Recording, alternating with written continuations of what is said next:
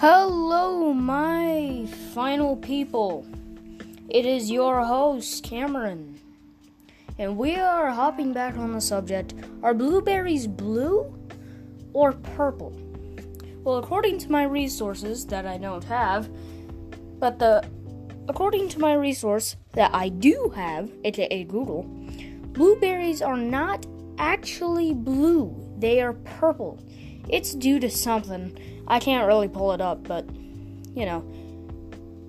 Anyway, so how I got on the subject are blueberries blue? Well, in my household this morning, I was chilling on the couch with my mother, and we were just fooling around, and I found this TikTok that said blueberries are purple, and I was wondering, well, hmm they no they aren't. So I did some research with Google and I made that first podcast. I made that first episode of this final podcast and yada yada yada. And that's how we got to where we are now.